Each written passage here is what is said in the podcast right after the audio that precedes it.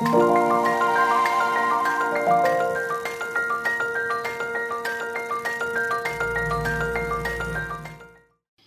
欢迎收听《痛痛飞走了》，用声音解决你的身心痛点。我是巧兰，我是云晨，我是于婷。最近国内的疫情稍有趋缓，不过三级警戒还在持续，所以我们痛痛飞走了会持续的推出新冠即时报特别系列，希望用短短的时间跟痛友分享最新的疫情趋势。而最近已经进入疫苗大规模接种的阶段。政委唐凤开发的系统平台也上线了，然后开放民众上网登记医院还有预约。至于我们的话，是因为我们是第七类的一线媒体工作人员身份的关系，有造册接种疫苗。我跟云晨已经打完了，于婷还在观望。对，没错，不要，我会打，我会打，那有十多年心理准备。那云晨要不要跟我们就是痛友们分享一下我们打疫苗的那那段过程？好，对，我们是在台大国际会议中心施打。那我们报到后就是先抽号码牌，然后到候诊区去等候。那护理师会依照顺序把我们叫至进室内这样子，然后他们会插健保卡，就是看你的身份，然后在核对工作证之后，我们就可以完成报道。那在报道完之后，会有专人引导到就是问诊区，那医师会帮你量体温，然后问说你之前是否有对疫苗过敏，然后有没有什么样子是不良的反应，然后就是在确认之后啊，就可以前往接种。去等待注射。那台大医院它就是跟很多医院一样，他们是采于美停式的打法，也就是民众不动，医护动这个方式哦，就是由护理师推着车逐一帮民众施打。那台大医院的护理师他们真的是技术非常的好，就我们打下去基本上是没有痛感，就是针插上去马上就起来了。接种之后他们就会叮咛你说，哦，你不要揉也不要压，那就是你就自己在那边观察。指挥中心是建议说要观察大概三十分钟啊，不过因为施打的人蛮多的，大概十五分钟吧，他们就会跟你说，如果你觉得没有不舒服的话，你们就可以离开了。不过他们也会叮咛你说，你回去要多喝水哦，然后自行要去预约接种第二剂。我自己施打之后，大概是在四五个小时就觉得说手臂有点痛痛的，然后开始觉得脑袋昏昏沉沉的，一直打哈欠。不过倒是没有痛到说我手举不起来啦，有点像是哑铃举过头，就是训练过度这种感觉。第二天的疲惫感就减轻很多，大概只剩下接种部位酸酸麻麻，然后有一点点的无力感，可是还是可以举手自如。那到了第三天，基本上已经没有什么样感觉，侧睡压到也不会痛。第四天呢，就完全无感啦，还可以举哑铃运动。那如果是说到我，其实我们在打针之前，已经有一些同业是陆续完成接种，他们就会分享经验。那时候就有人说可能会。打完又很想睡啊，有些人就说手臂会就会痛嘛，然后还有人就说会变得很爱吃。虽然说这件事情 真的真的很难去考究，但是就是可能大家也是做了一些心理准备。那就像云晨说的，其实我觉得台大护理师的技术真的非常好，所以这一次真的是我过去几次接种疫苗的经验以来是最没有感觉的。也有可能是因为它的针很细，而且打的剂量只有零点五 cc，非常的少，所以就在一个完全没有痛感的状况之下完成。啊，不过这边要提醒一下，就是 其实当天上午护理师有跟我们说，就是我们在休息的时候，他就提醒说，四周以后可以回来预约第二季的接种。不过同一天下午，阿中部长就宣布，莫德纳疫苗的接种间隔时间要从二十八天，就是四周，改为十到十二周，跟 A Z 变成一样。所以我们要打第二季的时间，可能就会变成到九月左右。如果说也是这段时间打疫苗的人，就可可能就要注意一下。嗯，那说回到接种后的感觉，虽然打的当下是没感觉。之后没多久，这个接种点的那个酸痛的感觉就会冒出来了。当下是一个很轻微，不会到影响到我日常工作或做事的情况。但是到了傍晚，上臂就开始明显感觉到好痛，很痛，是不是？对，就是而且就是那种你只要手抬高到一定的角度的时候，就觉得啊好痛，紧，就可能我没有办法举，没有办法举超过肩膀吧？不是说不能举，举了以后就觉得说天哪，怎么会这么痛？然后。就就会就反正就不会想要去动那一只手，嗯，就要我心中，我就会觉得说我的上臂好像有大大面积的淤青，一碰就痛啊，所以我就整个索性就睡觉去，因为我其实我打疫苗当天是休假嘛，而且我隔天早上有跟于婷沟通一下，说我早上先请个半天的假，想说观观察一下。状况，那我就直接去睡觉。结果大概从傍傍晚六点就一路睡到十二点。我那时候还问乔兰说：“哎，你手臂会痛是你自己睡觉压到？”没有没有没有没有，我睡觉的时候我是侧身的哦，我是那个另外一边，对，就是接种那个是朝上的，因为我真的不敢碰到它，然后我就是侧身就就是一路睡，就真的睡了，就是整整就是睡到醒来，然后啊十二点了呀的那种感觉。但其实因为我我自己本人是蛮容易有睡意的，所以这件事情我也就不会去牵拖疫苗了。反正明天早上就休假，所以就觉得应该还好。嗯，但其实那天隔天早上我也是，就是醒来以后又在就是可能稍微又在睡了一下回头觉，而且梦里面还梦到说我睡过头，没有赶上指挥中心记者会，一直想说天哪，于婷怎么办？我睡过头了。对我还想说没关系，我会叫你。没有，就然后就就，但其实还好啦，我没有睡过头，下午也有赶，就是到指挥中心来这边就是听记者会这样子。嗯，那基本上，嗯，其实我觉得台大这次安排真的是非常的顺利哦。但我自己从报道到完成疫苗接种，大概在三十分钟之内，而且他们就是他们这次的场地规划是在台大国际会议中心跟医学院的体育馆。嗯，那个接种完旁边还有那个可以打卡拍照的那个板子，真的很可爱，就是有哦我们完成疫苗接种哦的那种。到此一游。而且还有贴纸可以拿，他们做了好几张的小贴纸，嗯就是有那种像有些主题就是说，呃，谢谢美国、日本跟立陶宛捐赠疫苗，就是画了什么黑呃老鹰啊，然后柴犬啊，对，就超级可爱的。动物嗯，然后我们有个同业，他原本也是非常惧怕打疫苗的人，竟然说哦有贴纸哦，那我要去。什么鬼？为什么你这样就愿意去了？对，你不觉得那时候很像那个疫苗生活节吗？就是完全是疫苗生活节，而且且对你那天就是不是拿着黄卡，然后去买旁边附近的一些食物，还可以打折。对旁边的那个就是宿舍里面的餐厅，他竟然还推出。会的概对就想说，嗯，这整个活动办的很很有趣。可是其实像我每，因为我是比较有点恐惧，之前有听过之前讲疫苗的那些痛友们都知道我是没有打过疫苗，因为我连流感疫苗都不敢打，就是怕副作用。那其实我后来也很关注乔兰跟云晨他们打完的状况，但其实他们。普遍都算没有到非常严重，但是跟我说，哎，就是酸酸的，可能会有点酸酸啊这样子，所以我变成说我自己后来也觉得好像就是该打，但是早一点去打完。这这样最近还有一个很流行的话题就是吸汤匙，所以说其实那一天乔安和云晨也亲自做了这个实测。那实，测的结果来让他们自己说。好，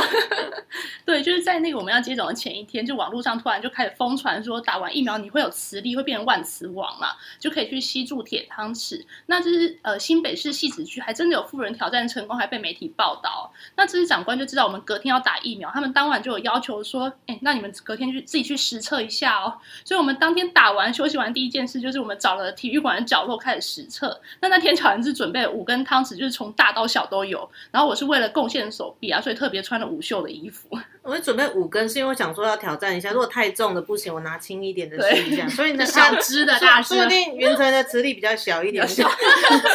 小只的可以吸住。但是很可惜的是，我们都没有成为万磁王，我们没有任何人吸住汤匙，所以嗯。现场就是汤匙一直掉满地的声音，锵锵锵锵对，然后同事哦，同事也有到现场，然后还真的找其他的民，就打疫苗民众实测，我也蛮，就民众人很好哎、对啊，民众人真的民众很好人很好，竟然还配还配合。配合但还是都是掉满地。真的。那其实就是后来就是国内的专家有强调，就是疫苗的成分是没有带有磁性的物质的。我记得就是发生就是这件消息的当天，那天庄仁祥发言人也在记者会被问到，他还说会不会是那个人本来就有磁力啊？然后那个陈时中部长不是说啊，不然就找一个人现场来吸吸看。还好没有现场吸。就觉得很好笑。但是就是后来那个台大的皮肤科教授朱佳瑜他也有做一些整理，他就有说，人体的皮肤其实本来就可以吸附一些。汤匙或者金属物质哦，就是其实就是科学家有去做一些研究，就是说这并不是人体有磁力，而是皮肤上的皮脂或者是分泌物造成的吸附现象。所以你只要在皮肤上涂了一些滑石粉之后，吸附现象就会消失了。那另外也有一些人的色那个就是呃去验证的方法，就是说他拿那个什么指南针嘛，嗯就是去去那边看你有没有那些磁场还是什么的。但反正到到最后就是证实，就是说大家其实可能要当万磁王，真的是要天赋异禀。真的，但是其实除了磁力这件事情，可能就是一个可能呃趣谈啦。但是新冠手臂这件事情倒是真的，所以我们就请云层帮大家介绍一下什么是新冠手臂。好，对，就是其实国际上已经有就是这些新冠手臂的研究跟整理哦。那我帮大家整理了两篇就是期刊啊，分别是二零二一年四月的《刺洛针 Lancet》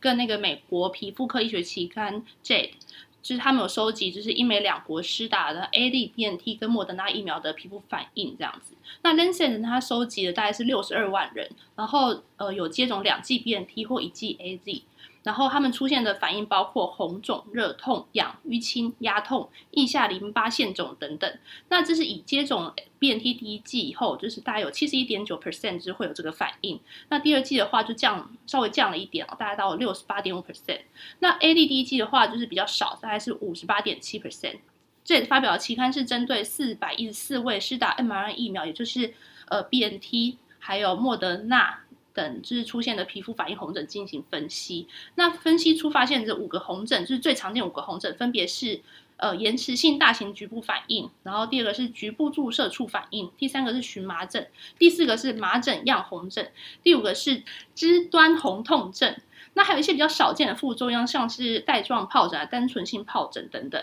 那舒田诊所皮肤科主任医师蔡长佑先前就有提醒民众说，就是如果我们注射新冠疫苗七到八天后啊，手臂肿起来，且有热痛痒的反应，那就是延迟性大型的局部反应，又称作新冠手臂。新冠手臂是接种 mRNA 疫苗特有的皮肤反应，大部分人会在四天左右消退。可是它目前机转不明啊，推测可能是对就是疫苗中的赋形剂聚乙二醇过敏。接受自第二剂疫苗注射后，这个反应还是有可能出现哦，不过它出现的时间比较快，消退的时间也比较快。那会出现这种延迟性大型局部反应的，大概是以女性比较多啦，占比大概八十五到九十 percent。那接受的疫苗是以莫德纳居多，占比九成左右。可是它并不是接种第二季的禁忌症，这边还是要跟大家说一下，就是这个研究还是以白人为主。那亚洲或许有不同的数据还有反应，之后国内如果公布相关的研究，我们会再帮痛友做一集的整理。对，那其实除了云层刚刚介绍到新冠手臂，还有另外一个话题，也是最近每天记者会都会一直被问到的，就是混打。像国际啊，其实一直陆续有一些混打的研究出来。那张尚纯教授他其实前几天就有提到说，国际他们针对 A Z 还有 B N T 有做混打的研究，那免疫效果其实说实话还不错，也没有什么重大的不良反应。所以目前国际比较倾向认为，哎，这个方法是可行的。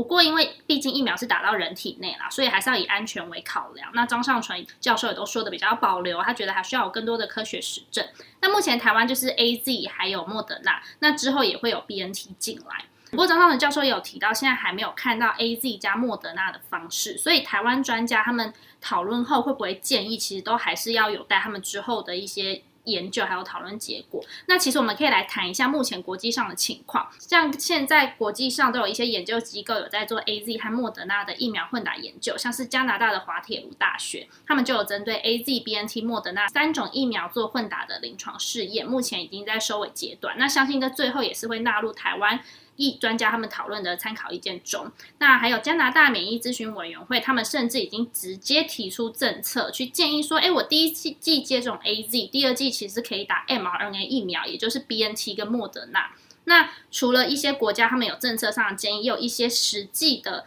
一些像是德国总理梅克尔，他就实际有去做了混打。那后来加拿大总理杜鲁道也在之前就接种过第一剂 A Z，那第二剂他也选择接种莫德纳疫苗。那因为国际上一直陆续有混打的一些疫苗的研究嘛，那台湾其实也都一直很关心，所以台湾到底可不可以混打？甚至台湾其实也有出现不小心混打。那甚至有一些可能是恶意混打的，这些其实大家都还是要更留意关注一下，哎，一些专业的意见。台大医院还有长庚医院现在都进行人体试验，那预计是三个月后会有结果，所以说大家就是期待一下，说，哎，我们台湾的研究成果怎么样，会不会也跟上混打的这个趋势这样子？嗯，不过以目前来说，混打还是就是没有被就是开放的，对，所以基本上还是会不建议说大家有些人就是特别要去挑战啊，然后特别去。就是尝试看看能不能，因为这样就达到混打。可是我觉得这样其实这不算什么买一送一那种，你知道 划算，这不能这样去看，对不对？因为而且风险也还不是那么的明确的情况之下，其实说真的，你即便两剂都是打 A Z，甚至于你只有一剂打 A Z，可能效果都其实都是比你去混打可能还还是有一定的保护作用，都是有一定的保护的程度啦。因为其实我记得好像有说到，如果说你单纯只有打一剂的话，你 A Z 的效果好像比你只有打一剂莫德纳。是好一些的，但是如果打两剂的话，但莫德纳的那个效果数据又会再上去。所以其实说真的，而且很多国际间很多国家也都在大大规模的试打 A Z，所以在效果上的话，其实大家真的不要担心，就是你有打，至少就是有保护力，这件事情是一个就是比较毋庸置疑的地方。对，是肯定。那我们其实，在最后最后想要再帮大家整理一下，其实国内陆续有取得疫苗，那我们整体取得的已经接近八百九十万剂了，而最近日本还捐了第三批的 A Z，这里面就包含在里面，让网友又非常感动，想说。诶，就是怎么一直捐呢？对，台湾人呃不，日本人怎么对台湾这么友好？对，就是说有人说是说回报三一，但是一直一直在感谢，有点也是不知道不知如何是好这种感觉，所以就会喊着说解封以后要去日本消费，要去感谢他们，实际行动感谢他们。对，那但重整我们所取得的疫苗，大概就是以还是以 A Z 为主，大概有五百多万剂，那另外三百多万剂就是莫德纳的疫苗。不过，以目前的接种来说的话，其实莫德纳的剩余量已经不多了。接下来主要会使用的就是以像是日本捐赠或是我们自己买的 A Z 为主力，然后而且就是可能要再看后续的到货来做调整。那唐凤的那些个调整，那唐凤的疫苗预约平台运作又会怎么样，都是我们后续要再进一步去观察的一个重点。那如果说到时候有些新的讯息，我们就会再帮大家掌握做分享。那我们今天的《痛痛飞走了》新冠即时报就在这边告一段落。如果喜欢我们的 Podcast，请快点追踪《痛痛飞走了》，在各收听平台按下订阅跟评分。那也可以追踪我们的 IG Pan Pan Fly Away，都会不定期更新节目相关资讯。另外也可以留言和我们互动。那有问题也可以私讯 IG 小盒子，或是像现在大家都在接种疫苗嘛，你有一些意见或是有一些特别的反应，其实也可以私讯和我们分享哦。痛痛飞走了，我是巧兰，我是云晨，我是于婷，我们下次见，拜拜。